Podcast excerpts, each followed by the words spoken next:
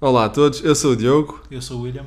e estamos de volta aos podcasts aqui na Season Suns depois de quanto tempo? Ainda foram- Muito tempo. Yeah, para aí uns, uns, uns bons Uma meses. Uma semana. Depois de uns bons meses sem fazer podcasts e hoje vamos estar a falar sobre o top 3 dos melhores relógios lançados em 2021.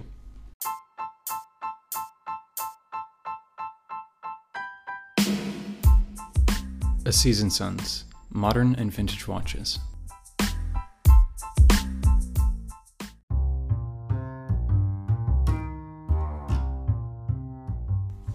Bem, vamos fazer o, o top 3. ah, embora o ano ainda, ainda Mal não- começou, o ano mal começou ainda. estamos sem tópicos.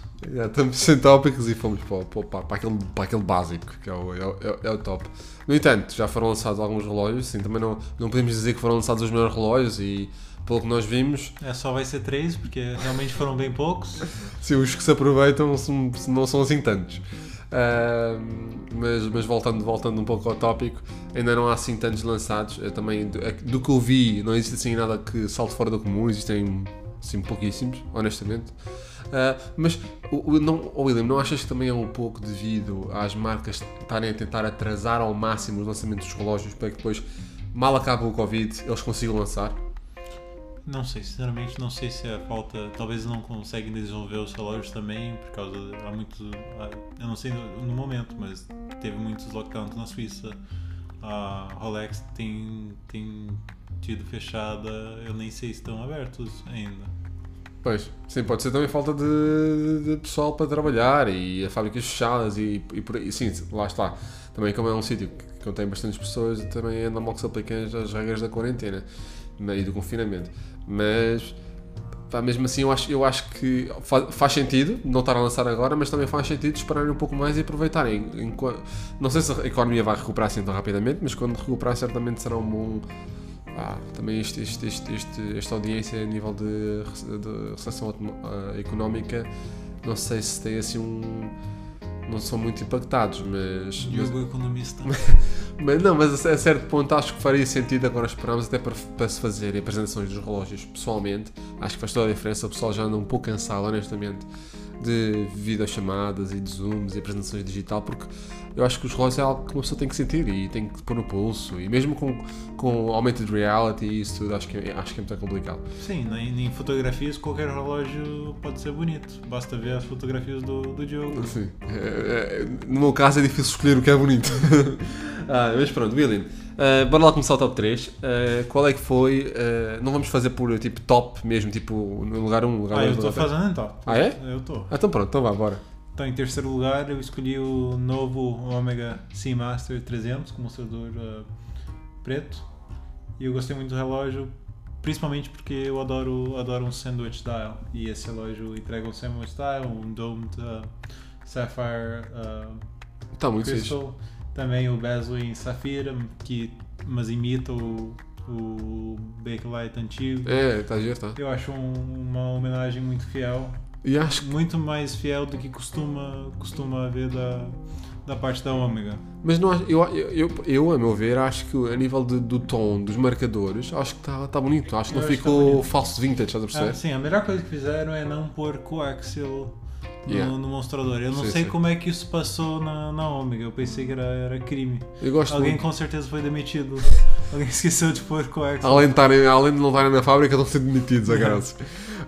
mas olha, eu gosto muito do Open 9, gosto muito do Open 6, gosto muito lá como tu estavas a dizer do Sandwich, sandwich Dial, eu gosto muito. Ah, esse também efeito do, do, do Safira no bezel está tá, tá muito fixe. E eu acho que as asas, pronto, mas isso também é já do relógio em si. Acho que há bocadinho estávamos a falar das Daytonas e da diferença do 16520 para o, para o 116520 e aquela questão do polish e do brush e não sei o quê. Uh, oh, fica tão bem dizer não sei o quê no podcast. Ah, e, e eu acho que neste caso, se tu olhas para o relógio e vês estas, estas superfícies polidas, não achas que ficava bem melhor se o relógio fosse, imagina que a parte superior das asas fosse brushed e as laterais polidas? Não, porque esse é- assim é fiel ao original. Em cima tá polido, na, o chamfer tá polido, mas do lado é brushed. Ah, Não aparece muito bem nessa fotografia. pois é, pois é, realmente. Também razão. os ouvintes também não estão a ver a Exa- fotografia. exatamente, mas é pronto, basta irem ao website da Odink e ver o Daniel, uma amiga Sim, o mais jogo foi comprado pela Rudink agora. Yeah, pagaram um almoço, como sabem, pá, e aquilo agora é sempre, sempre andar com, com os relógios deles. Ahm, Continuando. Bem, agora eu. É Assim, eu não, eu não organizei isto tipo num género de top, mas posso começar, e olha, vou começar exatamente por um Omega Master 300, mas a minha versão, ou seja, parece que eu estou a copiar, mas na verdade quem tivesse a escolha primeiro fui eu. Ah, Estava a escrever um artigo e ontem selecionei este, só para dar aqui, Ah, aqui mais provas e fatos aos ouvintes. Tá escrevendo artigos pro Daily Diogo ou pra, pra Rudik já? Era o Dinky, mas agora vou ter que lançar na dele de jogo, né? Já me deste bem expose. Uh, mas pronto, uh, é, mas o que eu vou falar, o Master que eu vou falar é o Bronze Gold. E, e eu estive a ler sobre o relógio ontem, gosto imenso do tom e gosto imenso do facto de eles terem conseguido no bronze alcançar com mistura de gold, de, de gold, já estou a misturar tudo, misturador a 37,5%. Uh, Ou conse- seja, é 9 quilates, isso nem é ouro. Exatamente, 9 quilates. Ahm, conseguem que o relógio seja utilizado e, seja, e podes utilizar o relógio em contacto com a pele e que a própria patina que cria não cria o verdete, cria uma patina muito, muito parecida do bronze, mas, mas acho que é um pouco mais suave, pelo que eu estive a ver. Mas gosto imenso, gosto imenso em si do, do, do aspecto relógio, lá está. Podíamos estar aqui a falar do aspecto a nível de polimentos, mas é praticamente igual ao que tu falaste agora. Ah, mas acho que é um relógio giro, acho que é um relógio que tem um. Eles têm andado a trabalhar nos tons de ouro e nos tons dos, dos materiais que eles aplicam nas caixas ao longo, deste, ao longo destes anos e acho que conseguiram surgir com, com, com um bem engraçado. A nível do mostrador, pá, o mostrador também, também é giríssimo, pelo que eu sei. Clica ali, clica lá em baixo, por favor. Ali. Yeah. O Diogo já não sabe do que Não, que pelo, eu gosto imenso do mostrador. Eh, acho, que, acho que neste caso, como a caixa é, é- lá está, dourada, bronze, o alumínio, eh, a cor do lume não é tão contrastante e parece um bocado demasiado, honestamente. Podia ser um bocadinho mais claro o lume, a meu ver, mas não deixa de ser um relógio pá, fixe. Eh, A braça tem pele, parece um bocado barata, mas Pois, pronto. Eu acho, acho muito. Eu acho que Esse relógio- braçada. Mas não achas que esse relógio com uma braça tem bronze, com o mesmo material da caixa, pô, é- não era incrível? Eu acho que sim, eu acho que era incrível. Não, Até que aquelas soltas vintage, acho que era Não, incrível. ia encarecer demais. Eu, eu- esse relógio também não tá na minha lista porque não tem preço. Eu, Ah, pá não, não, não te pressa. se calhar 10 mil euros é bom negócio, se calhar a 35 não é tão interessante. Pois, exato, porque a Omega tem feito algumas coisas dessas, que os relógios parecem acho- vulgares, mas depois tem um, Sim, eu acho que um como, PVP enorme. como é ouro, eu acho que eles vão, vão aproveitar disso pra, pra jogar o PVP. Uma coisa, no- uma, coisa, uma coisa sinceramente eu gostei foi do, do- dos ponteiros Broad Arrow, gostei imenso, gosto, gosto muito, são dos meus ponteiros favoritos da Omega. Bem, e do Bezel também. Acho, gosto, aquela coroa ali, naquele formato, pronto, eu, eu punha uma coroa mais, mais, mais normal e mais pequenina, eh, mas pronto, por mim está tá feito. William, qual é que é a tua se- segunda escolha? Em segundo lugar, eu escolhi o Blancpain uh, Tribute to um, 50 Fathoms uh, No Rad. Pera aí, Espera aí, calma. espera aí. O jogo me fez sair do, da página da informação, mas basicamente eu escolhi esse relógio porque eu sou muito, eu sou sempre um grande sucker pro o estilo retrô. E eu acho aquele o mostrador original No Radiation da Blancpain É giro. é, um dos, é um dos mostradores mais giros de todos os relógios em todos os tempos. Isso também é, isso é Dome de Sapphire também, parece, olha lá aquela desformatação Sim, ali. é, é Dome, é sim. É, E- muito giro o relógio. Eu também acho, acho muito. Eu sou muito fã desses bezel em safira. Eu prefiro o bezel em safira ah, do que cerâmica. Sim, eu por acho causa que da- safira parece na, na, dá outra dimensão ao, ao Sim, yeah, sim, sim, sim, sim, sim, tal e qual. Parece, é, tem uma profundidade diferente. Sim. E eu, esse, esse mostrador é giríssimo. O amarelo, Yeah, gosto muito. o vermelho. E gosto muito do. É, parece ser mais um pormenor, mas gosto muito da Tropic. De cima Sim, Tropic. eu acho um- Fica, fica, pá, combina perfeitamente. É muito giro mesmo. E aquele do tal No Radiation que estavas a dizer. E o- os próprios ponteiros específicos do 50 A Fathoms. cor do lume. E qual é que é o preço para este relógio? Só perguntas difíceis. Só pergunta difícil. Só para lixar o William. 14.100 dólares. Mas isso é edição limitada. a 500 peças. É. É tudo, é, é tudo limitado. Quando, Mas é quando vê tudo, aparece outro monstrador Radiation. Tá tudo. É, é exatamente. É. Quando, quando o pessoal. É como, é, como a, é como a ONG. é Quando o pessoal pensa que isto é limitado, não, não é limitado. Tipo, tem um. Tem um É, séries limitadas e ilimitadas. Sim, é tipo, tem, um- tem um parafuso diferente, ele é limitado. A seguir aparece um exatamente igual, só com um parafuso já diferente. Mas, mas pronto. Ah, saltando agora um pouco para, para a minha segunda escolha. Aqui é que eu sou apanhado um pouco de surpresa, porque são duas peças que eu gosto imenso e vou escolher para segundo lugar. Ah, vocês vão perceber ah, depois o primeiro lugar e porque é que eu estou a pôr este em segundo lugar. Ah, escolhi o Piguet Royal Oak 15202 Jumbo com o calibre extra, extra, extra, extra fino ah, em platina com mostrador verde, ah, género Sunburst Style. Ah, gosto imenso do relógio. Ah, tem dois senões aqui com, com este relógio que é o seguinte. Adoro o facto de ser um 15202 Jumbo e ser, ser ah, um mecanismo extra fino. Ou seja, não, vai, não, não há chance de comprar na loja. Sim, não, é que mesmo no Audemars Piguet tu tens o Price Under Request, Fantástico. que é, é incrível. Nem, nem o preço você arranja. Além de ser Tem lista de espera para pedir o preço. além de ser Boutique Edition, mais uma vez. ah, ah, Mas se você precisa perguntar se o relógio não é para você. sim, geralmente quem compra isto é eu quero. Tem o preço? Não, não, tipo, eu não perguntei o preço, porque é que eu o preço?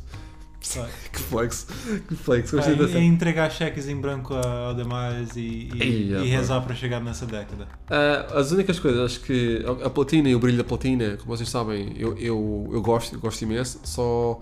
Mas não é o melhor dos dois mundos, porque continua a ter um peso enorme. Assim, também é um relógio extra fino, um bracelete super confortável, ah, que acaba por contrastar com o peso que a platina tem. E acho que, não, não tive no pulso ainda, mas ah, acho que o relógio fica bem no pulso, mas não sei, não sei até que ponto é que isso, esse, balan- esse fica bem equilibrado. Ahm, já, já no mostrador, gosto do mostrador. Concordo que Audemars Piguet esteja a avançar com mostradores diferentes, além da, da tapisserie, da Petit, do Grande Tapisserie, concordo, mas eu, eu sou um fã de mostradores verdes Audemars Piguet em Petit Tapisserie e Grande Tapisserie. Acho que ficava espetacular, mas se calhar perdia um pouco ah, o mood, o, o feeling deste relógio, que Sim, é... mas eu acho mostrador ah, dois, com dois, duas dimensões como, como tá, eu acho que perde um pouco do, do DNA do, do Royal Oak. Sim, eu é? acho, eu acho que se eles querem realmente inovar no que toca a relógio, eu acho que eles, eles devem no fazer no- numa outra linha de modelos. Honestamente, não vamos matar a galinha dos ovos dourados. Pois, eu também acho. Eu acho que faz sentido, Ovos se calhar, Para quê? é plaqueado. Mas eu acho que até fazer, só faz sentido ter termos ah, esses mostradores planos no, no Royal Oak quando são realmente pedras lapidadas em que não se pode fazer aquele textura. ah, como é que se diz, Diogo? Ah, tapisserie. Exatamente. Ah, yeah, eu, eu compreendo, mas de um outro ponto de vista, gosto imenso daquela da, da versão também em platina. Não, não é platina, é ouro. Ah, Ouro rosa? Não, amarelo. Eles foram, foram lançados vários. E, e existiram uns que vinham com turbilhão e depois tinham, tinham safiras no, no bezel. Adorei, adorei essa versão. simplesmente Isso é muita areia pro meu caminhão. Ah, eu, eu adorei, adorei, gostei imenso. Mas acho que é um relógio espetacular. Pô, então 15202, é um relógio incrível. É, acho que em verde, em verde acho que pronto, há aí uma grande tendência de verde com, com ouro amarelo e ouro rosa, por aí. Ah, mas este acho que foi muito bem O verde é o novo azul? É o verde é novo, o verde é novo azul.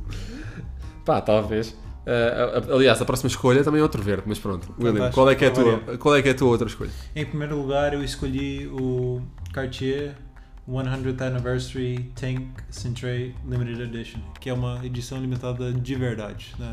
Yeah. Pra ver se as outras marcas aprendem. Um relógio, relógio muito giro. eu adoro esse relógio, o Cartier tá muito em alta e esse relógio tá muito, É verdade. muito, muito fiel aos Cartier, aos tanks originais. Esse tá muito mais o mostrador tá, tá mesmo Tá muito giro. uma tipografia muito vintage. O preço é um pouco salgado, mas Qual é que é o preço? tá, tá aqui, tá 29 mil. 29.900 dólares. E é Mas é limitado edição limitada, extra limitada. a- Sim, a 150 peças. Pois, yeah. é, é, E, é do aniversário. e é mesmo um relógio muito, muito fiel ao Cartier clássico. Eu, eu acho muita piada este tipo de lançamentos, quando são assim extremamente fiéis. Sim, e é uma caixa, caixa em curva. Pá, acho muito é mesmo. É um relógio que te leva de volta aos anos 20 logo. Ei, é só de imaginar, por isso é que gosto destes relógios. Uma pessoa só de imaginar o, o, o ambiente, acho que é Sim, incrível. o- e tiveram coragem de, de pôr uma máquina, um calibre in-house, corda manual, que poucas, poucas, ah, poucas marcas têm coragem de usar cordas manuais hoje em dia, tem que, mas a Cartier tem, tem essa coragem, principalmente nessas edições ah, mais especiais. Eu acho que é engraçado quando toca estas tendências é que uma pessoa nota a tendência surgir, mas quando do nada parece que acordas para a vida e a tendência já. é Assim, tu notas e não notas.